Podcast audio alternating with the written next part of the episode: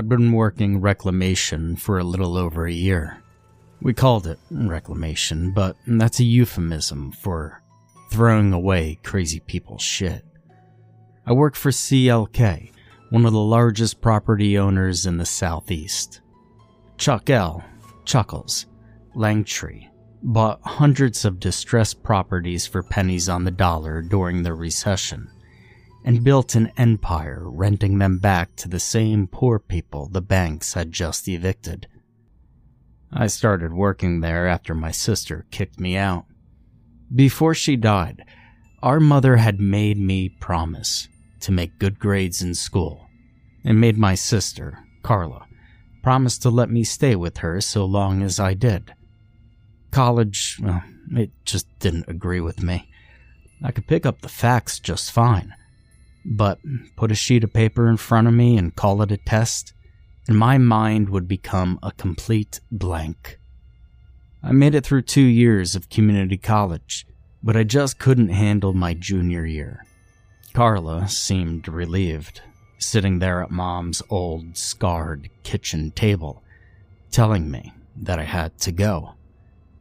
So I couch surfed for a few weeks and found the reclamation job sheerly through luck. Trenton, a friend who was a part time bartender, told me a tale of his cousin who got bit by a rat at work. You seen hoarders? Trenton asked. You see, Barry goes into those hoarder houses where they's got like 40 dead cats and jars of piss and shit, and he cleans it out. It pays pretty big money. Except they was rats in the last one, and a rat bit him. So he had to get a bunch of shots, tetanus, friggin' rabies. Like 20 shots in his ass or something. Workers' comp paid for it all, but when he got back to work, the place chit chatted him for not wearing appropriate safety gear. A few careful questions later, and I had the name of the company. Barry's manager, now my manager, hired me on the spot. I dressed in nice slacks and an Oxford shirt, the only nice clothes I owned. I think he smelled my desperation. The pay was truly lousy. You're gonna mess up them britches, boy, he said, and you start today. People are, uh, they're filthy. See, I'm no neat freak, but the way some of these people live is worse than animals in pens. Years worth of dishes stacked in sinks, counters, the floor, junky needles, rusted tips stuck everywhere, waiting to snag an arm or a hand. Toilets clogged months or even years past, covered in newspapers, shat upon, and recovered in layer after layer of shit and newspaper until it kind of made a fecal paper mache. I'm dead serious about my safety gear. Trenton's cousin, well, he was an idiot. You don't go into these places without a lot of something between you and everything else.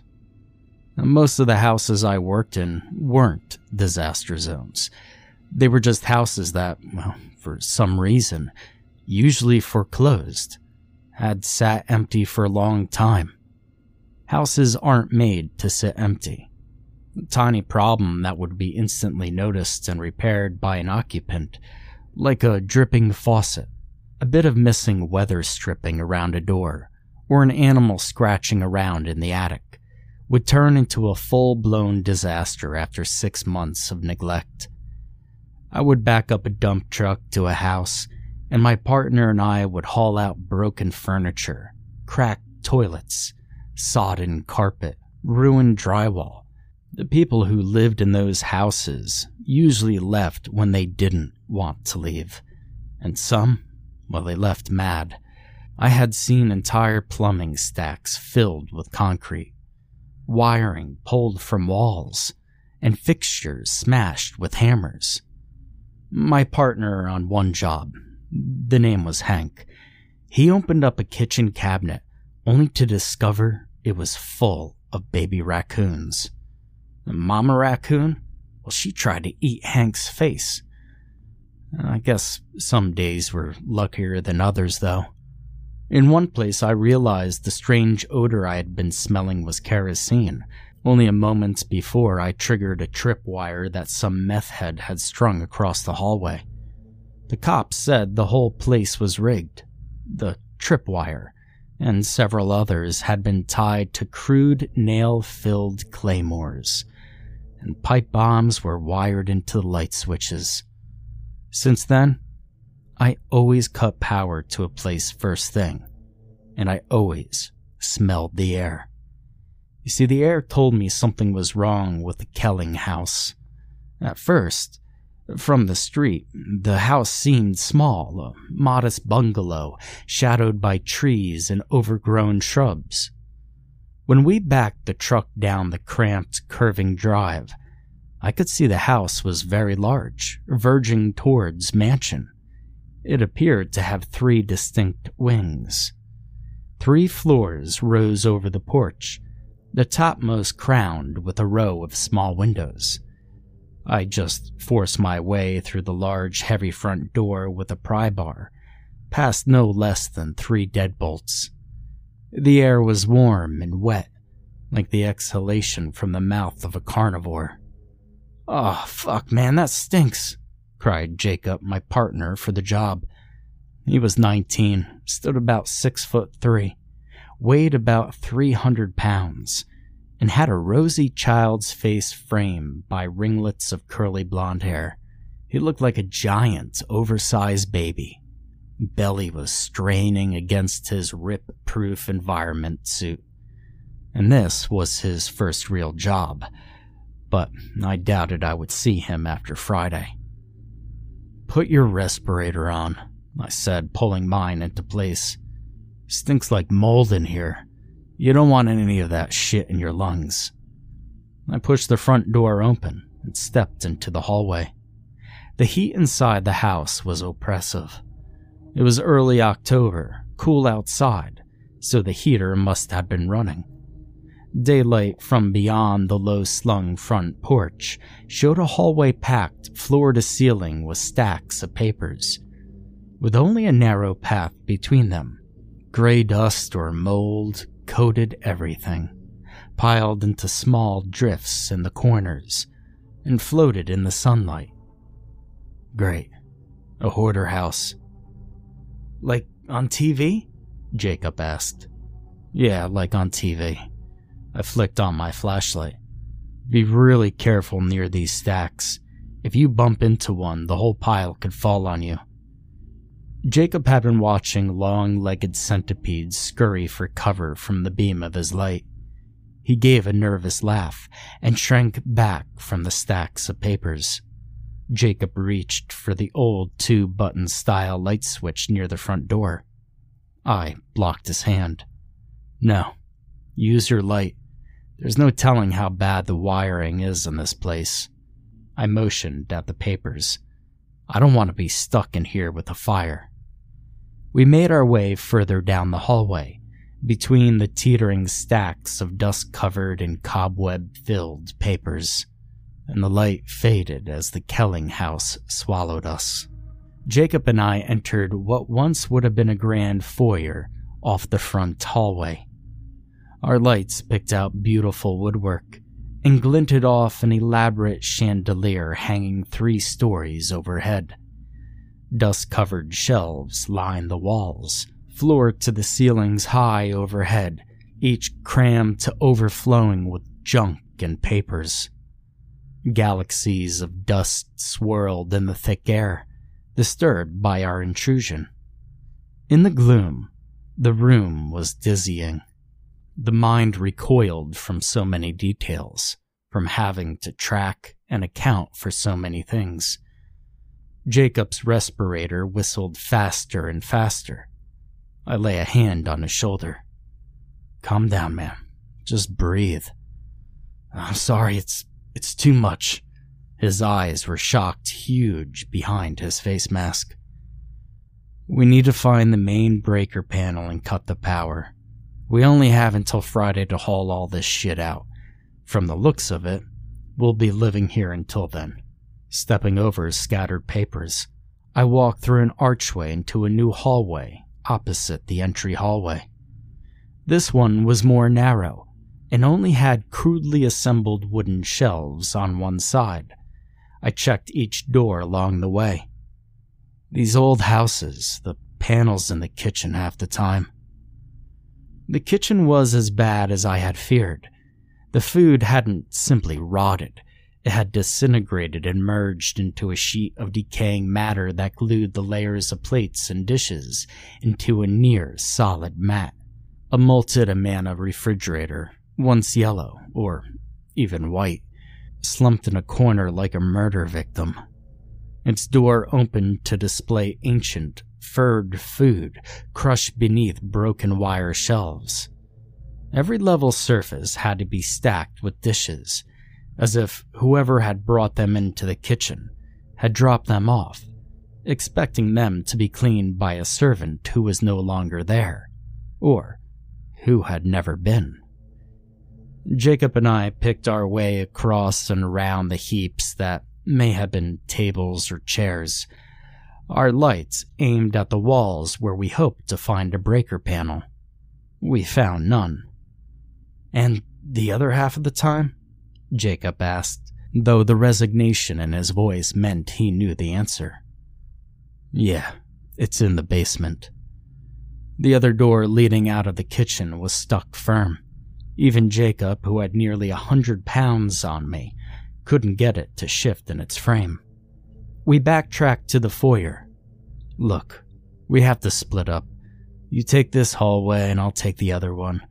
You walk the right side edge the whole time. I punched his arm. You hear me? Right side the whole time. I'm following the left side. I need to make sure you're checking every wall in every single room. I mean, listen, this is a big house. There's trash all over and it's dark. We've already burned two hours and we only have until the end of the week. We don't have time to waste checking the same room twice. If you find it, text me. You got your phone on you? And turned it up loud? He nodded. You got a signal? Yeah, man, I'm not an idiot. I know, I said, even though I was pretty sure he was an idiot. Langtree doesn't give a shit how big this house is. If he wants it cleaned out by the end of the week, and if we do a good job, haul a bunch of loads, he'll give us a bonus. Well, that was half a lie. He'd give me a bonus. Jacob would get a pat on the back and wouldn't show up to work on Monday morning. Let's go. Keep that mask on. As Jacob stumbled down his hallway, clumsily in his environmental suit, motes of gray dust sparkled in his flashlight beam until the darkness closed upon him. An hour later, I had to admit that I was lost. I was furious it was a big house, and yes, there was trash everywhere, and yes, it was dark. But it was still just a house. I had spotted a promising doorway at the end of the hallway, but the hallway was blocked by an impenetrable stack of furniture and, oddly, garden implements. I backtracked to a narrow spiral staircase and climbed up. My plan was to go up one floor go down the length of an upper hallway and find a way down to the other side. At the top of the staircase was another long hallway, but this was empty of both trash and doorways. Gray mold or dust lay thick across carpet that might have been once red. I walked the length of the hallway without finding another staircase. Instead, the hallway turned sharply left the first door on the right was slightly open. I pushed the door open and walked into a dusty but otherwise clean bedroom. Large bay windows looked down upon the driveway. I could see the front of the truck, except I was too high up. Somehow, instead of climbing up one floor, I had climbed to the topmost level of the house. And when my phone rang, I nearly wet myself. Yeah, I said. I's own here. Jacob said. The connection was terrible. I can't hear you, moved towards the window. All go me. I looked at my phone. Call feature, call failed. I'm not sure how that's a feature. I sent him a text. Meet at truck. I was hot, I was thirsty, and I really had to pee. So I was ready to kick down a door and climb out a window just to get to the truck. I left the bedroom thinking to retrace my steps. After that, I'm not sure what happened. I'd always felt like I had a good sense of direction, especially inside a building. But the Kelling house, it was different. I know I went left out of the bedroom, then right down the long empty hallway and down the spiral staircase. But when I reached the bottom, the pile of rakes and garden shears shoved through decaying chests of drawers was missing. It seemed to be the same hallway, at first. I hurried down to the end of the hallway, towards what I had earlier thought must be the door to the basement. I hauled the door open, but instead, the room was stuffed nearly full of dolls. I backtracked again, opening doors. Another was piled high with books. A brief look revealed them all to be molded, water swollen paperback romance novels. Not one had a breaker panel on the wall. Worse, the windows in each room had been boarded up, then painted. After the third room, I noticed the carpet pattern in the hallway, only sparsely visible beneath moldering papers and dust. It had changed from a red grid to green with yellow flowers. So I checked my phone again. No signal, and no texts. I tried calling Jacob anyway, but of course the call didn't go through. I started walking back to find the spiral staircase. Preoccupied as I was, I nearly missed the door to the basement. It was made to look like the walls of the hallway in which I stood, with dark wood trim and covered in yellowing plastering lath. As I walked past, I noticed something near the floor. A light? The door opened easily to reveal a short set of wooden stairs, dimly lit by an ancient, naked, incandescent bulb. The steps ended at another door. This door was not wood, but metal, and it was much larger. A wheel was set in the center of the door. I turned the wheel and pulled open the hatch, and hot air hot enough to feel through the Tyvek of my suit, rushed past me.